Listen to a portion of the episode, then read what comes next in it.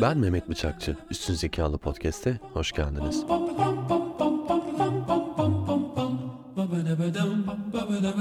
Bu bölüm konuğumuz Erol Kümür. Geçmiş bölümde Enderun Mektebi'nin nasıl kurulduğunu konuşmuştuk. Bu bölümde ise Enderun sistemindeki tanılama prosedürlerini ve devşirme sistemini konuşacağız. Bakalım Enderun'da nasıl tanılama yapılıyordu.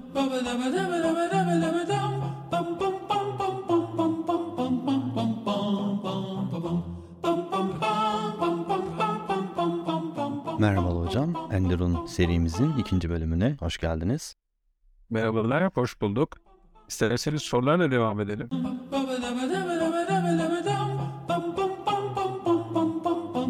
Esirden gelmeyle devşirmenin aynı şey olup olmadığını, esirden gelen ve devşirilenlerin kızların hareme, erkeklerin Enderun'a gitmesi gibi bir durum söz konusu mu? Hani e, bunlardan bahsedebilir misiniz acaba?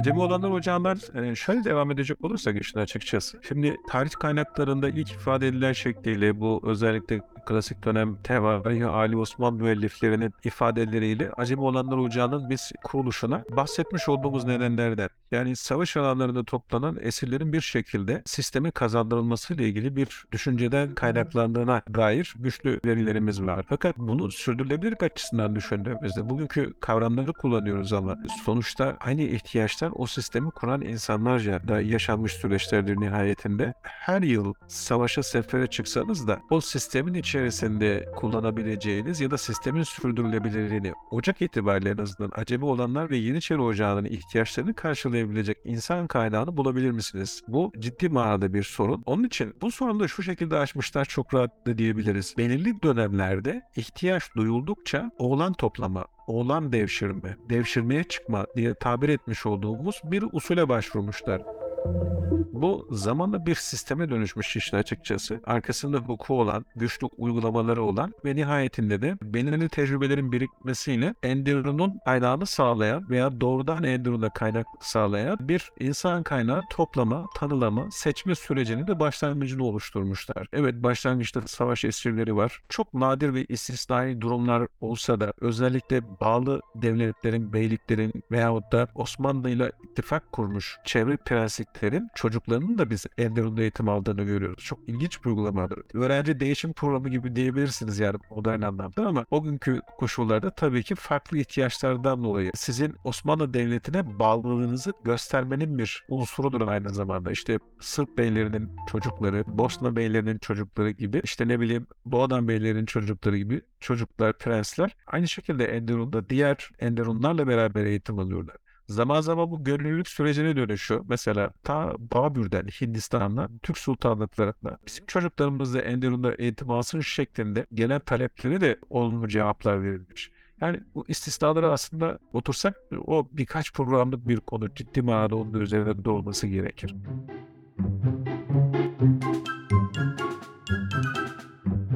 Hocam peki bu öğrenciler nasıl seçiliyor? Bir sistem söz konusu mu? Çünkü bildiğimiz gibi modern tanılama sistemleri çok daha geç gelecek. 20. yüzyılın başlarında artık tanılama sistemlerinden bahsetmeye başlayacağız. Bu süreç nasıl işledi geçmişte? Belirli bir yöntemi, kılavuzu var mıydı? Sistemde şöyle bir durum söz konusu.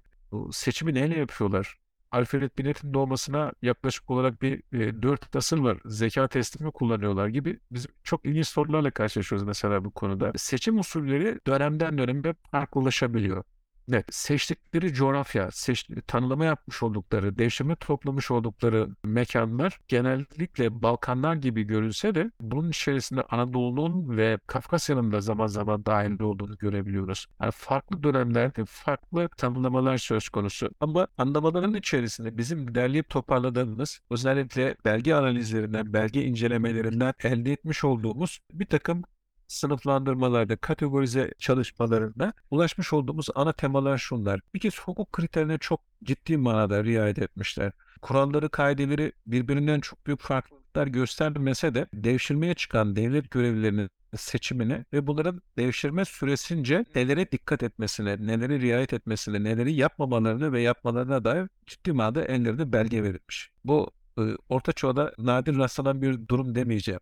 Hiç rastlanmayan bir durum. Diğer medeniyetlerde. Bu açıdan baktığımızda sistem algısını çok rahat görebiliyorsunuz. Hukuk kısmına gelmişken şunu ifade ederim atlamıyorum. Çünkü daldan dala geçiyoruz. Süreç çok uzun olduğundan dolayı Enderun'u Enderun kılan İstanbul'da zirveye taşa Topkapı Sarayı'ndaki Enderun'dur işin açıkçası ve Fatih devrinde Enderun'un görevlilerinin ve Enderun'un birimlerinin ne şekilde hareket etmesine gerektiğine dair Fatih Kanunnamesi'nde bölümler vardır hukukla kurulmuş bir okuldur diyebilirsek 16. yüzyılda ve bu tür bir okula ne doğuda ne batıda rastlamanın mümkün olmadığını söylersek Enderun'un kıymetli harbiyesi o zaman ortaya çıkar diye düşünüyorum.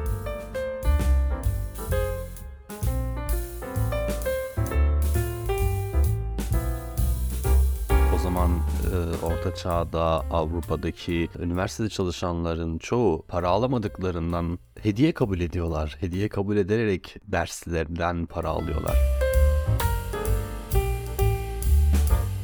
12. 13. yüzyılda Orta Çağ'da üniversitede ders verenlere kilise mi para vermeli yoksa onlar öğrencilerden mi para toplamalı diye bir kavga vardı. Bu kavga bitinceye kadar belli bir süre geçiyor. Bir kanunla kurulması ve bunun üzerine bir düzenleme yapılması gerçekten nadir görülebilecek bir durum hocam. Hocam peki uygulanabilmiş midir, uygulanmış mıdır bu kanun o dönemde? İşin açıkçası asıl işin rengi orada ortaya çıkıyor. O şekilde tabir edelim. Bu sistemin içerisinde dahil olan gençlerin gelecek kaygısı yok bugünkü ifadeyle. Yaşa ve ibadet sorunları hiç yok. Çünkü sarayda devletin bir numarası ve tepe noktasındaki yöneticiler ne yiyor ne içiyor ne giyiyorsa hatta onlar da aynısını tüketiyorlar. Ötesinde burada görev yapan hocaların, usta öğreticilerin e, veyahut da lalaların da e, hangi kadrodan bahsediyorsak onların da yaşa ve ibadet sorunları söz konusu değil. Hem de sistemin en ölgün döneminde 20. yüzyılın başına kadar bu şekilde. Böyle baktığımızda arkada profesyonel bir tavır kesinlikle var.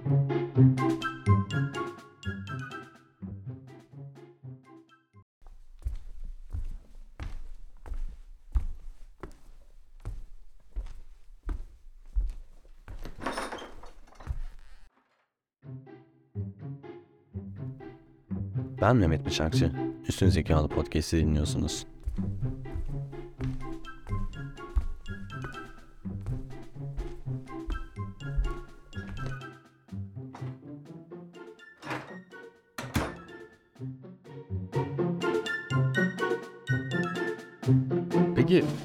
Uygulanma sürecinde şunu hemen düşündüm. Acaba insanlar çocukları Enderun'a gitsin diye bugün bilsemlere hazırlandığı gibi hazırlanıyorlar mıydı? Çünkü çok net bir sosyal statü değişmesi ve tabiri caizse e, devlete kapağı atmak gibi bir Enderun'a seçildiğinizde artık yeni bir hayata aileniz boyunca değişiklik söz konusu olabilecek. Aileler bu konuda istekli oluyordur elbette değil mi? Kesinlikle bu türden bir tavır söz konusu. Fakat insanın söz konusu olduğu ortamda her türden tavır ve yaklaşım da söz konusu. Şimdi düşündüğünüzde yaş kriterlerine baktığımızda kriterler 7 ila 16 yaş arasında farklı farklı yaşlardan devşirme toplandığını biz görüyoruz. Diğer kriterleri de müsaadenizle değiniriz bu soruyu cevapladıktan sonra. Şimdi 7 ile 16 diye tabir ettiğinizde işin açıkçası bölgesel farklılıklar gösterebilir. Henüz ergenliğe ulaşmamış çocuklardan bahsediyoruz. Yani annenin babanın dizinin dibinden hala genç demediğimiz, çocuk dediğimiz bir yaştan bahsediyoruz. Gençliğe yavaş yavaş adım atmış insanlardan bahsediyoruz. Duygusal anlamda, psikolojik anlamda ayrılık zordur. Her aile gönüllü olmak istemeyebilir. Ama istikbal kaygısı ve endişesiyle gönüllü olan insan var mıdır? Elbette vardır. Onda biz e, kayıtlara bakıyoruz yine. Resmi kayıtlara. Mesela resmi kayıtlarda acemi olanlar ocağından kaçmaya teşebbüs eden ağlar var. Acemi olanlar var.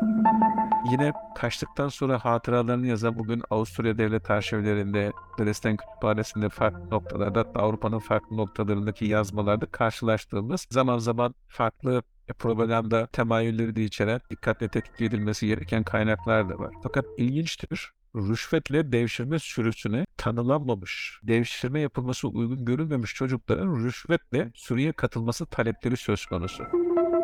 Zaman zaman kuralların ihlal edildiğine de tanıklık ediyoruz biz bu belgeleri incelerken mahkeme kayıtlarında. Mesela Kanuni Sultan Süleyman döneminde hem de en güçlü dönemde bir devşirme sürüsünün içerisine usulsüz olarak oğlan devşirildikten sonra o süreci anlatırken yine detaylarına değiniriz. Sürüye su katıldığından dolayı işin açıkçası o devşirmenin tamamen lağvedildiğini ve enderuna alınmadıklarını. Alt taraftayız. Acaba olanlar ocağına dağıtıldığına dair ilginç kaynaklar var. Yine Anadolu'da bir takım devşirme toplama sırasında bunu kriterlerin içerisinde ifade edelim. Ee, Müslüman Türklerden devşirme toplayamazsınız özgür olduklarından dolayı, kul olamayacaklarından dolayı. Bizim çocuklarımız neden alınmıyor şeklinde e, farklı etnik köken beyanıyla sürüye katılmaya çalışılan e, kişilerin kimlikleri tespit edildiği için sürüden çıkartıldıkları Evet, sürü diyoruz buna. Devşirme sürüsüne yaklaşık 200 kişilik bir grup kaynaklarda aynı şekilde belgelerde bu şekilde ifade ediliyor. Yine mesela çok ilginçtir. Bosnalılar biz de Osmanlı hizmetinde görmek istiyoruz. Bizden de devşirme neden almıyorsunuz? Şeklindeki serzenişlerine çok ilginç bir çözüm bulmuşlar. Müslüman oldukları için devşirilemiyorlar. Ama sahada onlar için görev yapabilecekleri yeni bir ocak kurulmuş. Adına da Bostancı Ocağı diyoruz. Ee, sarayın yakın koruma muhafızları, sırım gibi delikanlılar bu şekilde devlette sisteme entegre edilmişler. Onlar için de farklı çözüm bulunmuş. Çok ilginçtir mesela bu konuda. Peki hocam neden devşirmeler farklı milletlerden devşiriliyor ve ikinci sorum şu olacak. İnsan ömrü o yıllarda ortalama kaç yıl? Bu insanlar ne kadar bir süre Enderun'da kalıyorlar? Güzel bir soru işte açıkçası ama mekan çok geniş. O kadar geniş bir mekandan bahsediyoruz ki bugün üzerinde işte 20 küsur devletin varlığından söz ediliyor. Zaman zaman haritalar değiştikçe işte bunu 30'a kadar yaklaştıranlar var. Şimdi burada yaş ortalaması işin açıkçası tespit etmek zor ama o günkü koşullarda işte veba salgınlarının çok sık yaşandığı, bugünkü gibi tıbbi hizmetlerin yaygın olmadığını düşünürsek e, zaman zaman yaş ortalaması 30'lu yaşlara kadar iyi, konforlu bir hayatı varsa 40'lı yaşlara kadar düşebiliyor. Ama Kafkasya'ya gittiğinizde bugün hala hazırda belki hala karşılaşabileceğiniz bir durumdur. 100'lü yaşlardan 90'lı yaşlardan bahsediyoruz. E, ne bileyim Balkanların bazı köylerine gittiğinizde aynı şekilde yaş ortalamasının 70'lere kadar ulaştığını görebilirsiniz. Şimdi Yine devşirme kriterlerine dönüp oradan bir cevap bulalım isterseniz biz buna. Devşirme kriterlerinden en önemlilerinden bir tanesi bedensel yeterliliklerdir, sağlıktır. Bir devşirmenin e, sıhhati, sağlığı, bedensel duruşu o günkü birikmiş tıbbi kültürün içerisinde belirgin rahatsızlıklarının olmaması icap eder seçilebilmesi için erkek olması, farklı milliyetten olması, bu kriterine uygun olması falan yetmez. Bu bedensel sağlığın seçim sırasında çok titiz davranılmasından kaynaklı. Gelecekte de bir salgın, kaza, bela, savaş, yaralanma, darp, şu bu vesaire görmemişse devşirmenin ortalamasının normal bir insan o günkü yaşayan toplumun insan ömrü ortalamasından daha uzun olduğunu, yüksek olduğunu e, söyleyebiliriz. Ama bunlar aynı zamanda savaşan delikanlılar e, şehadet şerbetini savaş meydanında içmesi çok genç yaşlarında çok rahatlıkla hayatını kaybedebilir. Bu önemli bir detay. Yani buradaki amaç e, zekanın kalıtımsal olduğuna inanç değil, daha sağlıklı ve kendini savaşta daha iyi koruyabilecek ve aynı zamanda ayrıca onun fiziksel yetersizliklerini gidermekle uğraşmamak için aslında yapılan ekonomik bir hamle. Aslında bir teorik temeli yok diyebiliriz. İlerleyen yıllarda kalıtımsalcılığın ortaya çıkmasından çok daha önce böyle bir adım atılması. Aslında şöyle bir genelleme yaparsak da yanlış olmayabilir. Yani çok temkinli e, kullanıyorum bu ifadeleri. Çünkü üzerinde ciddi manada araştırma tetkik yapılması gereken hususlar. Ama daha önce yapılmış birkaç tetkik var. E, onun için de rahat konuşabiliyorum işte açıkçası. Şimdi devşirme sisteminde yani Enderun'a insan kaynağı sağlayan sistemin içerisinde 20. yüzyılda İsveçlilerin söylem haline getirmiş oldukları bizim de 20. yüzyıl başında çok sıkça kullandığımız hatta 19 Mayıs'a nüvede bir söylem vardır. Ne deriz? Sağlam kafa sağlam vücutta bulunuruz deriz. Bunu bize Selim Sırrı Bey ki beden eğitimi üzerinde çok ciddi manada spor üzerinde, spor eğitimi üzerinde çok ciddi manada çalışmaları vardır erken cumhuriyet döneminde. Selim Sırrı Tarcan değil mi? Doğrudur, doğrudur. Selim Sırrı Bey. Çok güzel çalışmaları vardır. Şimdi İsveç'te ve Norveç'te yapılmış araştırmalarda e, bedensel anlamda sağlıklı bireylerin zeka anlamında da üst düzey skalalar gösterdiklerine dair bulguları rastladıklarını ifade ediyorlar. Hatta Norveç ordusunda uzun boylu 1.75 üzerindeki kadınlarla 1.80 ortalamanın üzerindeki erkeklerin hem sağlık hem de zihinsel yeterlilikler açısından diğer emsallerinden daha üst düzeyde e, olduğuna dair ciddi manada yapılmış araştırmalar da var. Yani bizde boy kriteri e, Türkiye ortalamasından kaynaklı e, belirli bedenlik yeterlilik kriteri taşıyan okullarda daha alt gruplardır. Bizim, bizim çocukluğumuzda 1.65'ti sonradan 1.75 çıktı sonra yükselir bilemiyorum ama onlarda daha üst skalalardan başlıyor. Zihinsel kabiliyetlerin keşfi endonom sistemi içerisinde ilk tanımlamada değil de işin açıkçası e, süreç içerisinde daha ön plana çıkıyor. Zihinsel kabiliyetlere de çok ciddi manada kıymet veriyorlar. Ahlak ve seciye diye tabir edebileceğimiz davranış kriterlerine de çok ciddi manada riayet ediyorlar. Şimdi Enderun'a gelmeden önce devşirme sisteminin içerisinde çoklu bir sistematik ilerleme gösteriyor bu delikanlılar. Şimdi acemi olanların içerisinde belirli davranışları gerçekleştirdikten sonra en azından e, bir askeri disipline geldikten sonra Türkiye verme bir sistem var. Bu sistemin içerisinde bir Türk ailenin yanında veriliyor. E, bu Türk ailenin yanında gündelik hayattaki yapmaları gereken bütün işleri yapıyorlar. İşte çiftçi ise hayvancılıksa bununla ilgili temel işleri yeterlikleri kazandıkları gibi Türkçe öğreniyorlar. Türkçe oturmayı, kalkmayı, yapmayı, yemeği, içmeyi, gelenek ve göreyi de burada görüyorlar. Ve bunun karşılığında da belirli bir ücret de alıyorlar. Yani bunu köle gibi yapmıyorlar işte açıkçası. Kul sisteminin içerisindeler ama kölelikte gibi bu işi boğaz topluluğuna yapmıyorlar. Bunun karşılığında ücret alıyor. Bunu yapan çiftlik sahibi yani Türkiye verilen Türk aile de bunun karşılığında onların emeklerinden kazanmış oluyor işte açıkçası. Yani kazan kazan politikası söz konusu bu arada. Bu aşamayı da geçenler hazırlık okullarından bir tanesine gelebiliyorlar. Bunu önceki sorumuzu cevaplarken ifade etmiştik hazırlık okullarının işte Galata, İbrahim Paşa, Edirne, İskender Çelebi gibi. Orada da belirli zihinsel ya da sanatsal, zanatsal kabiliyetleri gösterdikten sonra Enderun'un içerisindeki odalara geliyorlar. Odalarda da kademeli bir sistem söz konusu. Büyük, hoca, büyük oda, küçük oda genelde teorik eğitimlerin verildiği yerler. Sonrasında kiler odası, hazine odası ve has oda gibi profesyonelce hizmet vermeleri gereken. Bir taraftan eğitim alıyorlar, teorik devam ediyor ama günlük yaşantının içerisinde informal eğitimler de gerçekleşiyor formal eğitimin haricinde. Buraya katıldıklarında da kendi kabiliyetlerini daha önceki eğitim anlamında biriktirmek biriktirmiş oldukları edep, terbiye, ahlak, seciye, profesyonellik bunların hepsi beraber bir araya getirildiğinde yeterlilik ve istek gösterirlerse bakın burada artık kendi e, kanaatleri de kendi tercihleri de ön plana çıkıyor. İstek gösterirlerse sistem içerisinde yükselmeye devam ediyorlar ki bu zeka ve kabiliyet kısmı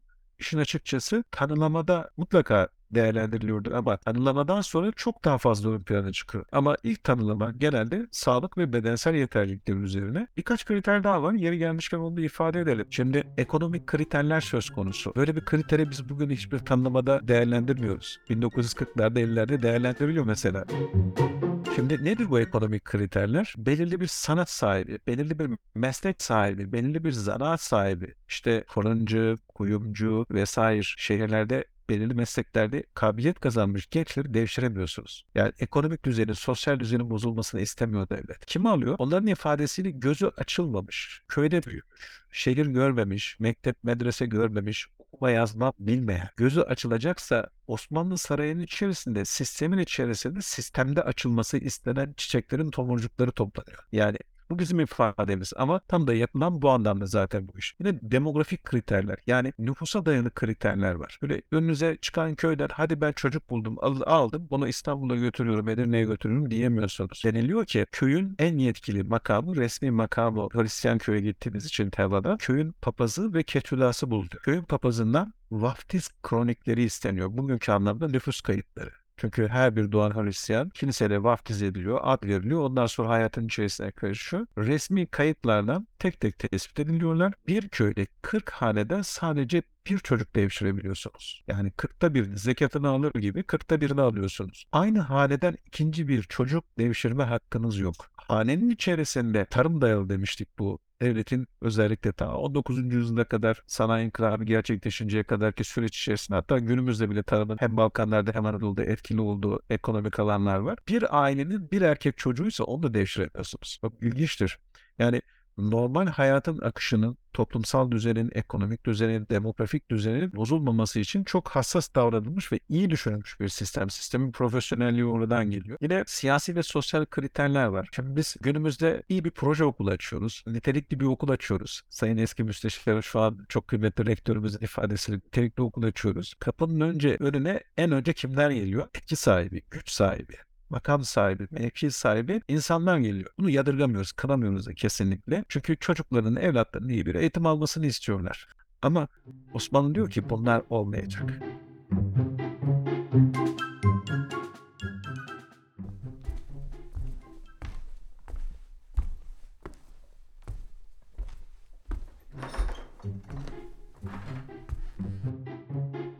Ben Mehmet Bıçakçı. Üstün Zekalı Podcast'i dinliyorsunuz.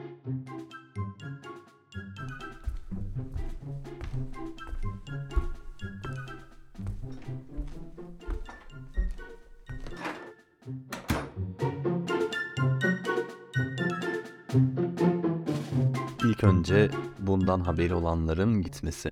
Benim e, ilgimi çeken şu oldu. Ben yakınlarda bir makale yazdım ve Hacettepe Eğitim Fakültesi dergisinde yayınlanacak. Orada şunu buldum. Bilseme tanılananların annelerinin eğitim düzeyi inanılmaz düzeyde yüksek. Babalarının aynı şekilde eğitim düzeyi inanılmaz düzeyde yüksek. Algıladıkları hane geliri düzeyi yüksek. Aynı şekilde daha şehir merkezinde oturan öğrenciler daha fazla tanılanıyor. Yaşamının çoğunu şehir merkezinde geçirenler yine daha fazla tanılanıyor. Literatürde de bu sıralar sıklıkla eleştirel sistemler teorisi bağlamında daha yüksek sosyoekonomik düzeyde şehir merkezinde coğrafi açıdan daha avantajlı bölgelerde tanınanların sistem içerisine girdiği konuşuluyor. Ama burada tam tersini gördüm. Benim ilk aklıma gelen siz ekonomik kriterler deyince ekonomik sermayeler diyecektim ki siz tam tersini söylediniz. Bu çok ol- oldukça ilginç geldi bana. Bu konuda 40 haneden birinin alınması, birkaç çocuk varsa onlardan en sağlıklısının alınması, tek erkeğin alınmaması bu gibi kriterler dediğiniz gibi uzun süreli tecrübe ve sosyal dokuya dikkat etmekle ilişkili. Peki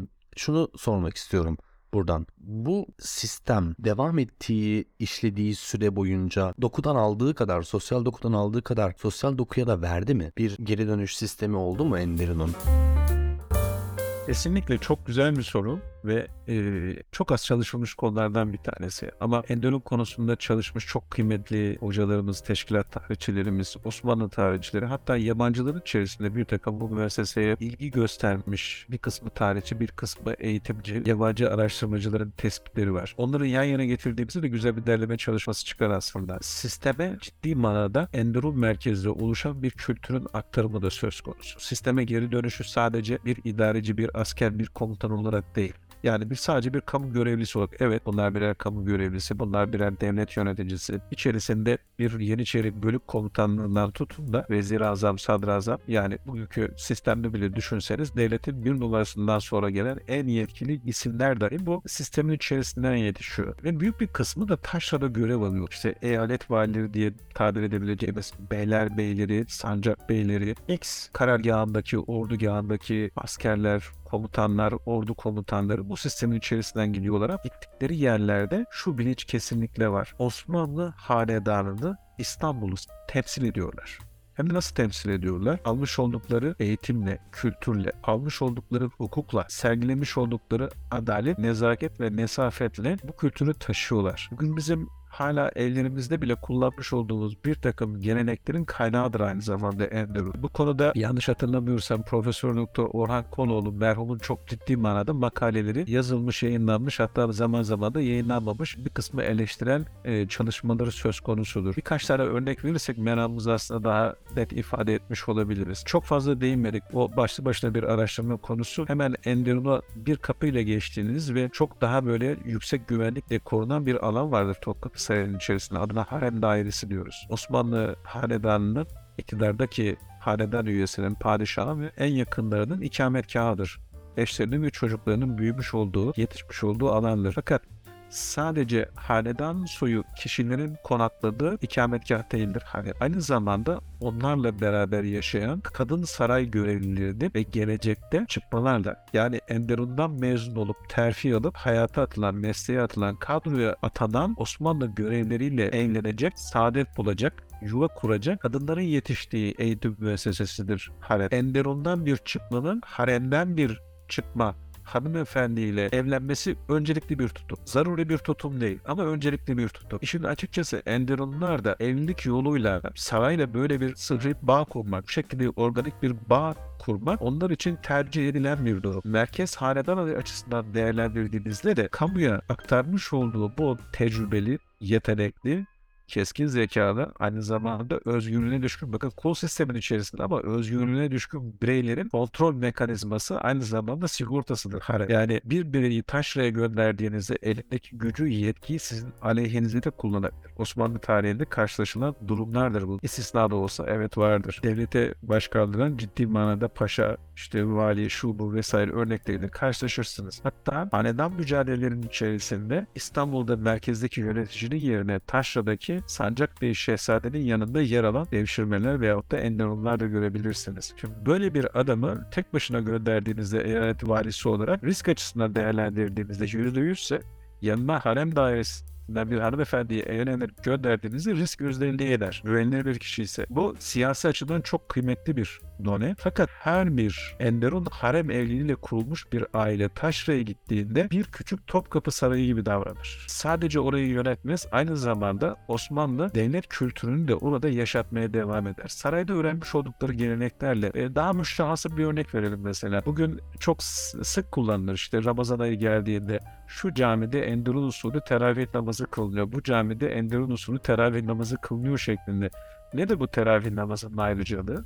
Neden insanlar buna değer verirler? Çünkü Enderun aynı zamanda bir protokol, resmi törenler alanıdır. Bu da eğitimin bir parçasıdır. Her bir kutlu gün, her bir kutlu gece resmi protokolle kutlanır.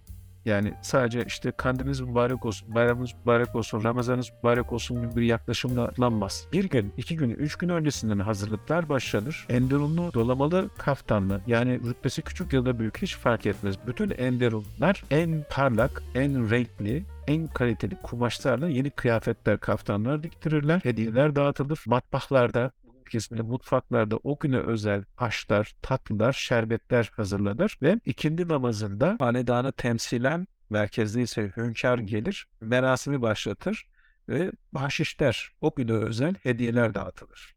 Sonrasında Selahattin camilerden işte Ayasofya gibi, Sultanahmet gibi, Süleymaniye gibi camilerde merasimin halka açık olan kısmı devam eder. Yani bugün bize milli bayram diye kutlamış olduğumuz bayramların bir nevi nüvesini teşkil eder. İşin açıkçası gelenek itibariyle pek çoğu benzemektedir. Mesela her bir camide bir kandil gecesi kutlanırken Enderunluların gitmiş olduğu, Enderunluların organize etmiş olduğu camideki kandili izlemek, görmek bütün İstanbullular kadar olduğu gibi İstanbul'daki yabancılar için de büyük bir izleme alanıdır işin açıkçası. Çok çok ihtişamlı geçen törenlerdir bunlar. İşte bu törenlerin, merasimlerin, Enderun geleneklerinin sadece bir kısmını. Bugün İstanbul Türkçesi, İstanbul şivesi, İstanbul yazması, İstanbul hattı, İstanbul nesihi, İstanbul tesimi, İstanbul nakkaşlığı gibi ya da İstanbul mimarisi gibi bahsetmiş olduğumuz sanatta, edebiyatta, mimaride, üslupta, gündelik hayatlardaki tavır ve davranışlarımızdaki pek çok güzel geleneğin nüvesi çekirdeği Enderun'dur üstadım. Yani daha fazlasını da sayabiliriz.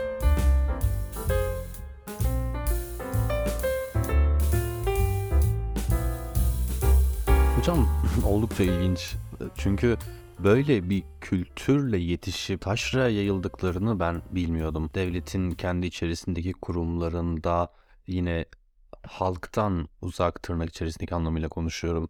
Yetişip bürokrat olup, iktisatçı olup yine yukarıda kaldıklarını düşünüyorum. Fakat burada yine bir devlet görevinde olmak söz konusu olsa da saray kültürünü halka dağıtabilmek ve Enderun usulü teravihten tutun da birçok gündelik hayatımızın tarihine girmiş davranıştan bahsediyoruz. Şunu fark ettim. Devşirme ya da Enderunlu olsun dediniz. Her devşirme Enderunlu olmuyor mu? Ya da her Enderunlu devşirme midir?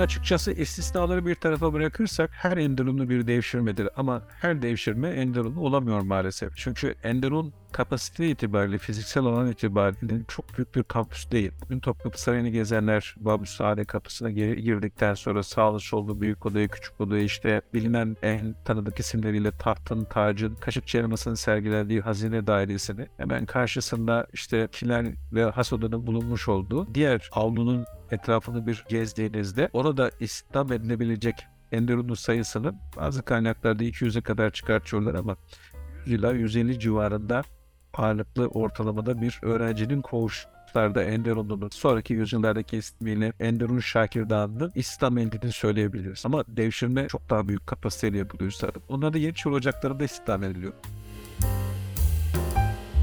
Anladım hocam. Yıllık mı tanılama yapılıyor ve kaç yılda mezun oluyorlar Enderunlular?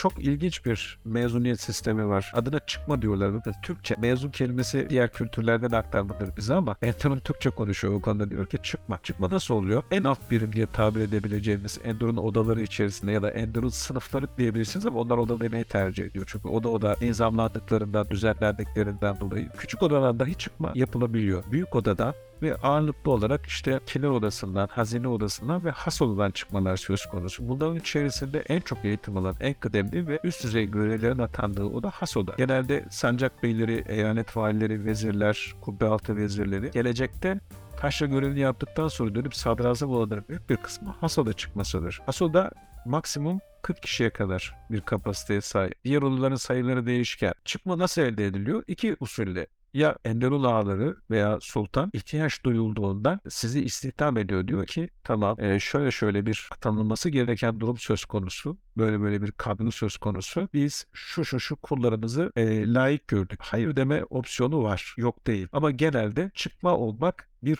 şeref ve onur göstergesi. Çünkü artık bir nevi özgürlüğünüze kavuşuyorsunuz. Kapalı duvarların arasından çıkıp ne yapıyorsunuz? Hayatın içerisinde evet ben oldum, piştim. Bundan sonra kendi hayatımı kazanacağım e, deme opsiyonu söz konusu. Ve bunun haricinde ben çıkma olmak istiyorum. Yani mezun olmak istiyorum deme hakkınız var. Bununla ilgili yazılmış çok güzel arzı haller var. Enderun arşivinde, Topkapı Sarayı Müze, Müzesi arşivinin içerisinde ve yüzlerce bunun örneğini rastlayabilirsiniz. Devletli, suhuletli padişahım efendim hazretleri diye başlar çoğunun elkabı başlık kısmı. Ve bugün Osmanlıca yeni öğrenen bir lisans bir öğrencisi bir belgeliği oku, okuyabilir. O kadar güzel hatlarla yazılmışlar. Yani bilgisayar hattı gibi, bilgisayar fontu gibi açık net bir şekilde. O da almış oldukları eğitim kalitesini gösteriyor aynı zamanda. Onu da vurgulamış olalım. Ben çıkmak istiyorum dediğinde şuna bakıyorlar. Hangi odada ve bu odanın karşılığında hangi makama gönderilebilir? Bunun çok güzel bir çalışmasını Allah rahmet etsin merhum Halil Dalcık Hoca yapmıştı. Devleti Ali diye o meşhur üç ciltlik eserin birinci cildinde olması gerekir. Hangi Enderunlu'nun hangi odadan çıkarsa hangi görevleri atanı, atanacağı dair çok güzel bir listesi vardır. Bu Yeniçeri Ocağı'ndaki veyahut da diğer kapı kulu diye tabir etmiş olduğumuz benzer ocaklardaki bölük komutanlığından başlar Beylerbeyliğine kadar hangi odadan çıkmışsa onun karşılığı rütbeye eşdeğer devlet görevlerine atanabilirler. Bakın çok ilginç. Bir tarafı teklifle çıkma olmak ister misiniz? Diğer tarafta da size tercih bırakılıyor. Ben çıkmak istiyorum şeklinde. E böyle bir mezuniyet modeli maalesef hala şu an yok.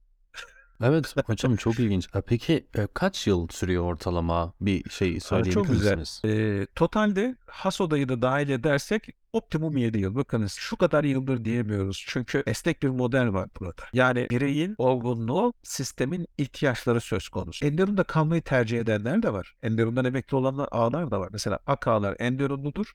Ömürleri boyu Topkapı Sarayı'nda kalıyorlar. Orada istihdam edildiklerinden dolayı. O nedenden dolayı e, sistemin içerisinde optimum 7 yıllık bir ilerleme söz konusu.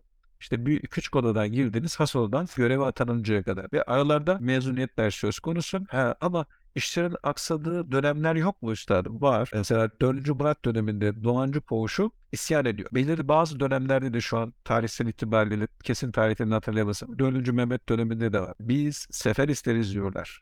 Biz çıkma olmak istiyoruz diyorlar. Çünkü koğuşa arka taraftan gelenler var. Koğuş şişiyor. Öbür tarafta görev atanmadığından dolayı sürekli sarayda kalan vatandaşlar Osmanlı tabiriyle ikbal istiyorlar.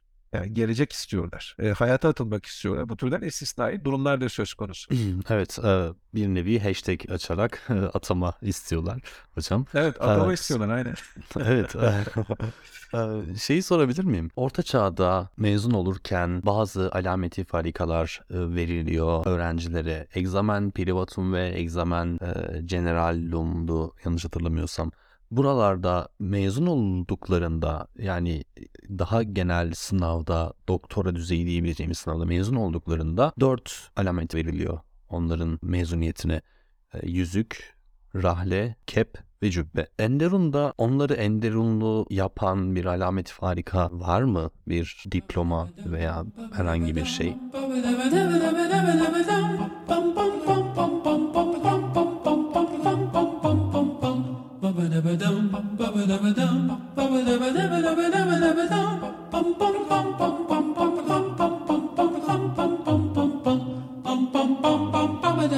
Üstadım bu çok ilginç bir müessese. Alameti farikalar mezun olmadan ya da mezun olurken değil. Gelirken daha yolda başlıyor.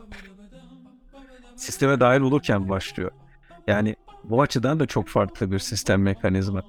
Mesela bizim çok kıymetli Enderun üstadlarının çizmiş olduğu, resimlemiş oldukları kanuni dönemi minyatürler vardır.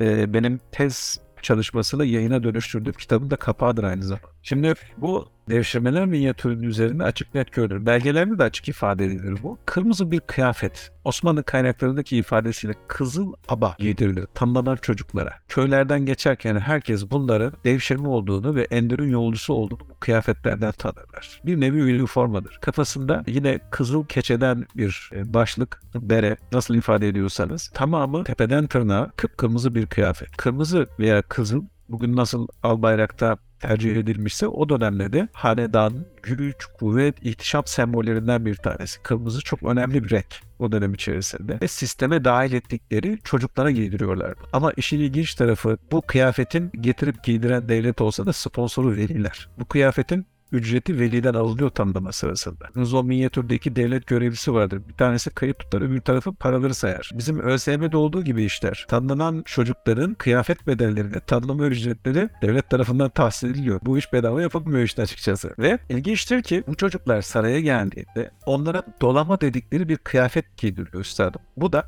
birbirinin aynısı bele sarılarak üstüne kuşak çekildiğinden dolayı bu adı alınmış. Bu da bir rütbe. Enderun'da daha yeni olduğunuzu, toy olduğunuzu, tabiri caizse acemi olduğunuzu ifade ediyor.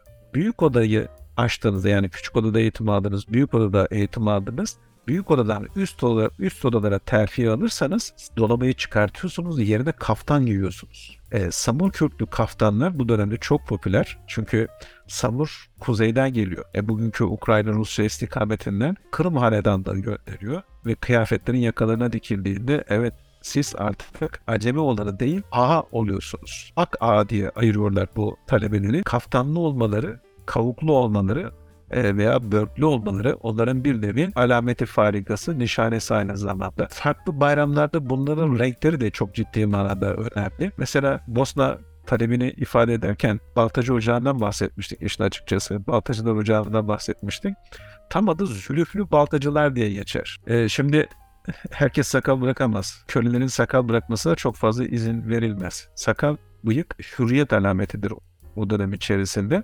Ama Bostancı Ocağı'nın devlete olan bağlılığını, Bostan'ın devlete bağlılığını vurgulamak anlamında belki de onlara zülüflerini uzatma özgürlüğü de bırakılmış. Yani zülüflü baltacıları sokakta gören İstanbul'daki o dönemde yaşayan herkes tanır. Ha bunlar Bostancı'dır diyebilirler. Sadece o zülüflerinden dolayı. Bu türden kıyafetle ön plana çıkartılmış alametleri var. Fakat en önemli alamet o dönemde hiç şüphesiz e, hanedan mensupları şehzadeler için de geçerli. Kılıç kuşanmadır. Bunlar yönetici ve aynı zamanda askerlikle idareyi bir arada götüren seyfiye sınıfının unsurları olacaklardır gelecekte. Kılıç kuşanma yine benzer şekilde kendi ocaklarının içerisindeki rütbeleri alma o rütbelere bağlı kıyafetlerinin her halükarda değişmesi onların alameti farikaları içerisindedir diyebiliriz gönül rahatlığıyla.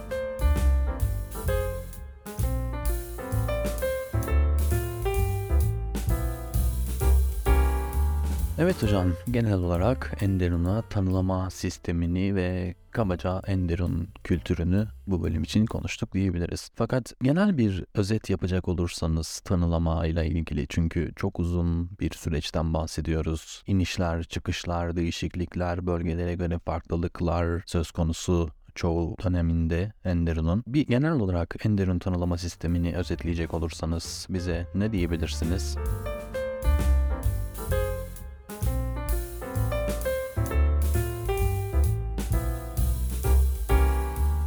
Üstadım Enderun'da öğrenci girişleri hep böyle bu istisna kısmını parantez içerisinde vurguluyoruz. Çünkü sistem model itibariyle hem zaman ve idarenin değişmesiyle birlikte süreç içerisinde farklılıklar arz edebiliyor. Ama tanımlama sürecinin temel kaynağı işin açıkçası devşirme sistemi. Devşirme sistemi Osmanlı'nın özgün modellerinden bir tanesi. İnsan kaynağı tanımlama yöntemlerinden bir tanesi. Devşirme sistemi içerisinde devşirme toplamaya çıkartılan özel ekipler var. Bunlar kanunla yetkilendiriliyor. Ellerine verilmiş oldukları belgelerle birlikte hangi bölgeden devşirme toplanacaksa ki ağırlıklı Balkanlar, Anadolu ve Kafkasya demiştik. O bölgelere özel ekiplerle yönlendiriliyorlar. Peki kimler yapıyor bu işi? Bu işi yapacak devlet görevlilerinin yetkinlikleri, tecrübeleri neye dayanmakta? Devşirme sistemi Yeniçeri Ocağı'na ve bağlı ocaklara, Kapıkulu ocaklarına, finalde de Enderun'a kaynaklık sağladığından bu sistemin içerisinden yetişmiş tecrübeli devlet adamları önceliklendiriliyor. Bunlar Yeniçeri Ocağı'nda ciddi manada emek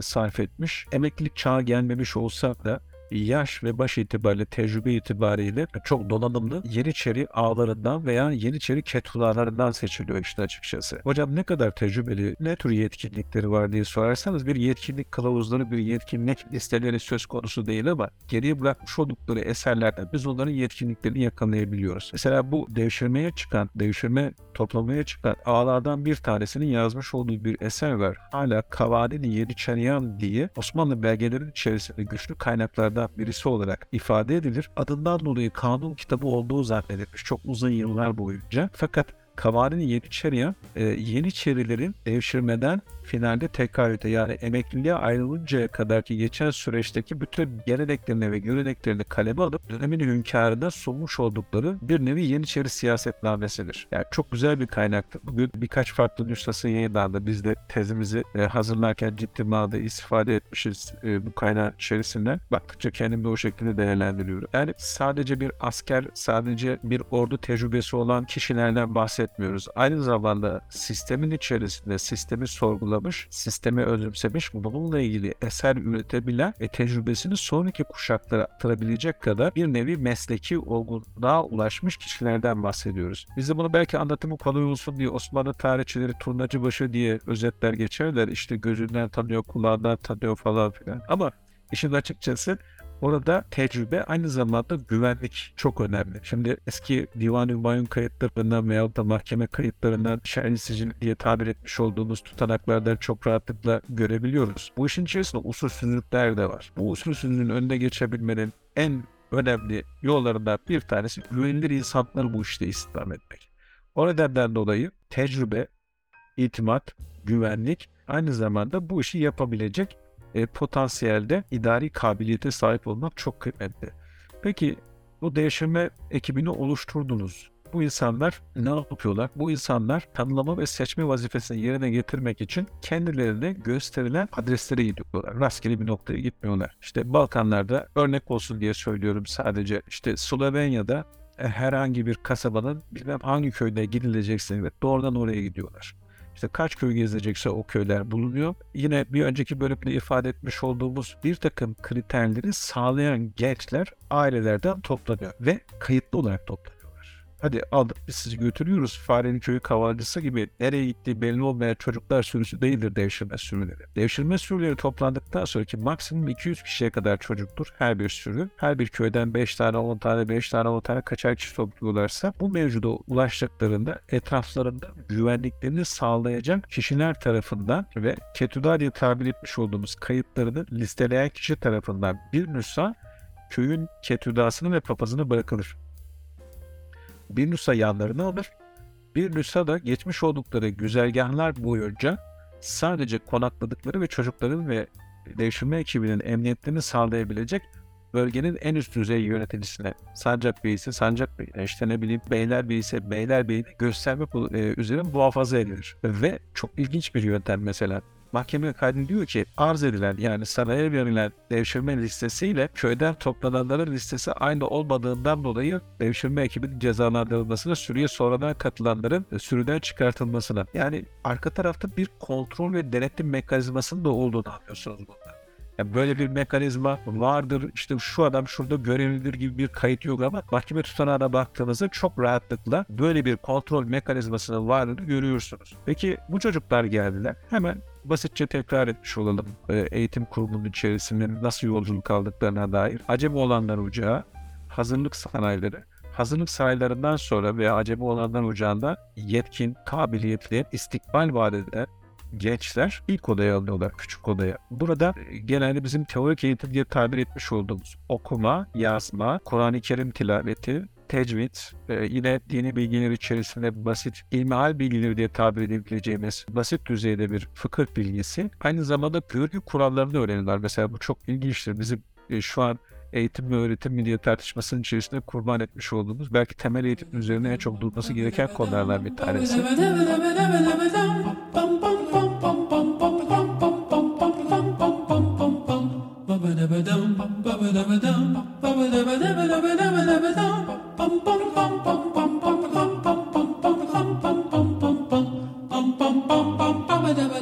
Evet, sistemin sürdürülebilirliğini sağlamak amacıyla belirli dönemlerde ihtiyaç duyuldukça devşirmeye çıkılıyor Enderun sisteminde. Enderun'un arkasında hukuk ve tecrübeyle edinilmiş formal veya informal uygulama kılavuzları var. Devşirmeler olduğu kadar istisna olarak komşu devletlerin çocukları da Enderun'a alınabiliyor. Belirli bir sistem ve belirli bir yöntem izlenmese de şakayla karışık turnacı başı denilebilecek turnayı gözünden tanıyan görevliler Enderun sistemini olan seçiyor. Enderun'a seçilenlerin hayatı ciddi olarak değişiyor. Saray kültürünü öğreniyorlar. Ee, Bunu mezuniyetlerinden sonra bazıları taşraya taşıyor. Enderun'da eğitim alanların bazıları Enderun'da kalmaya devam ederek saray içerisinde emekliliğine kadar yaşayabiliyor. Bazıları haremdeki kadınlarla evleniyor ve onlarla bir gelecek kuruyorlar ve devlet yönetimi görece askeri bir eğitim aldıklarından dolayı bir bürokrat sınıfı yetişiyor. Yani bilimsel bir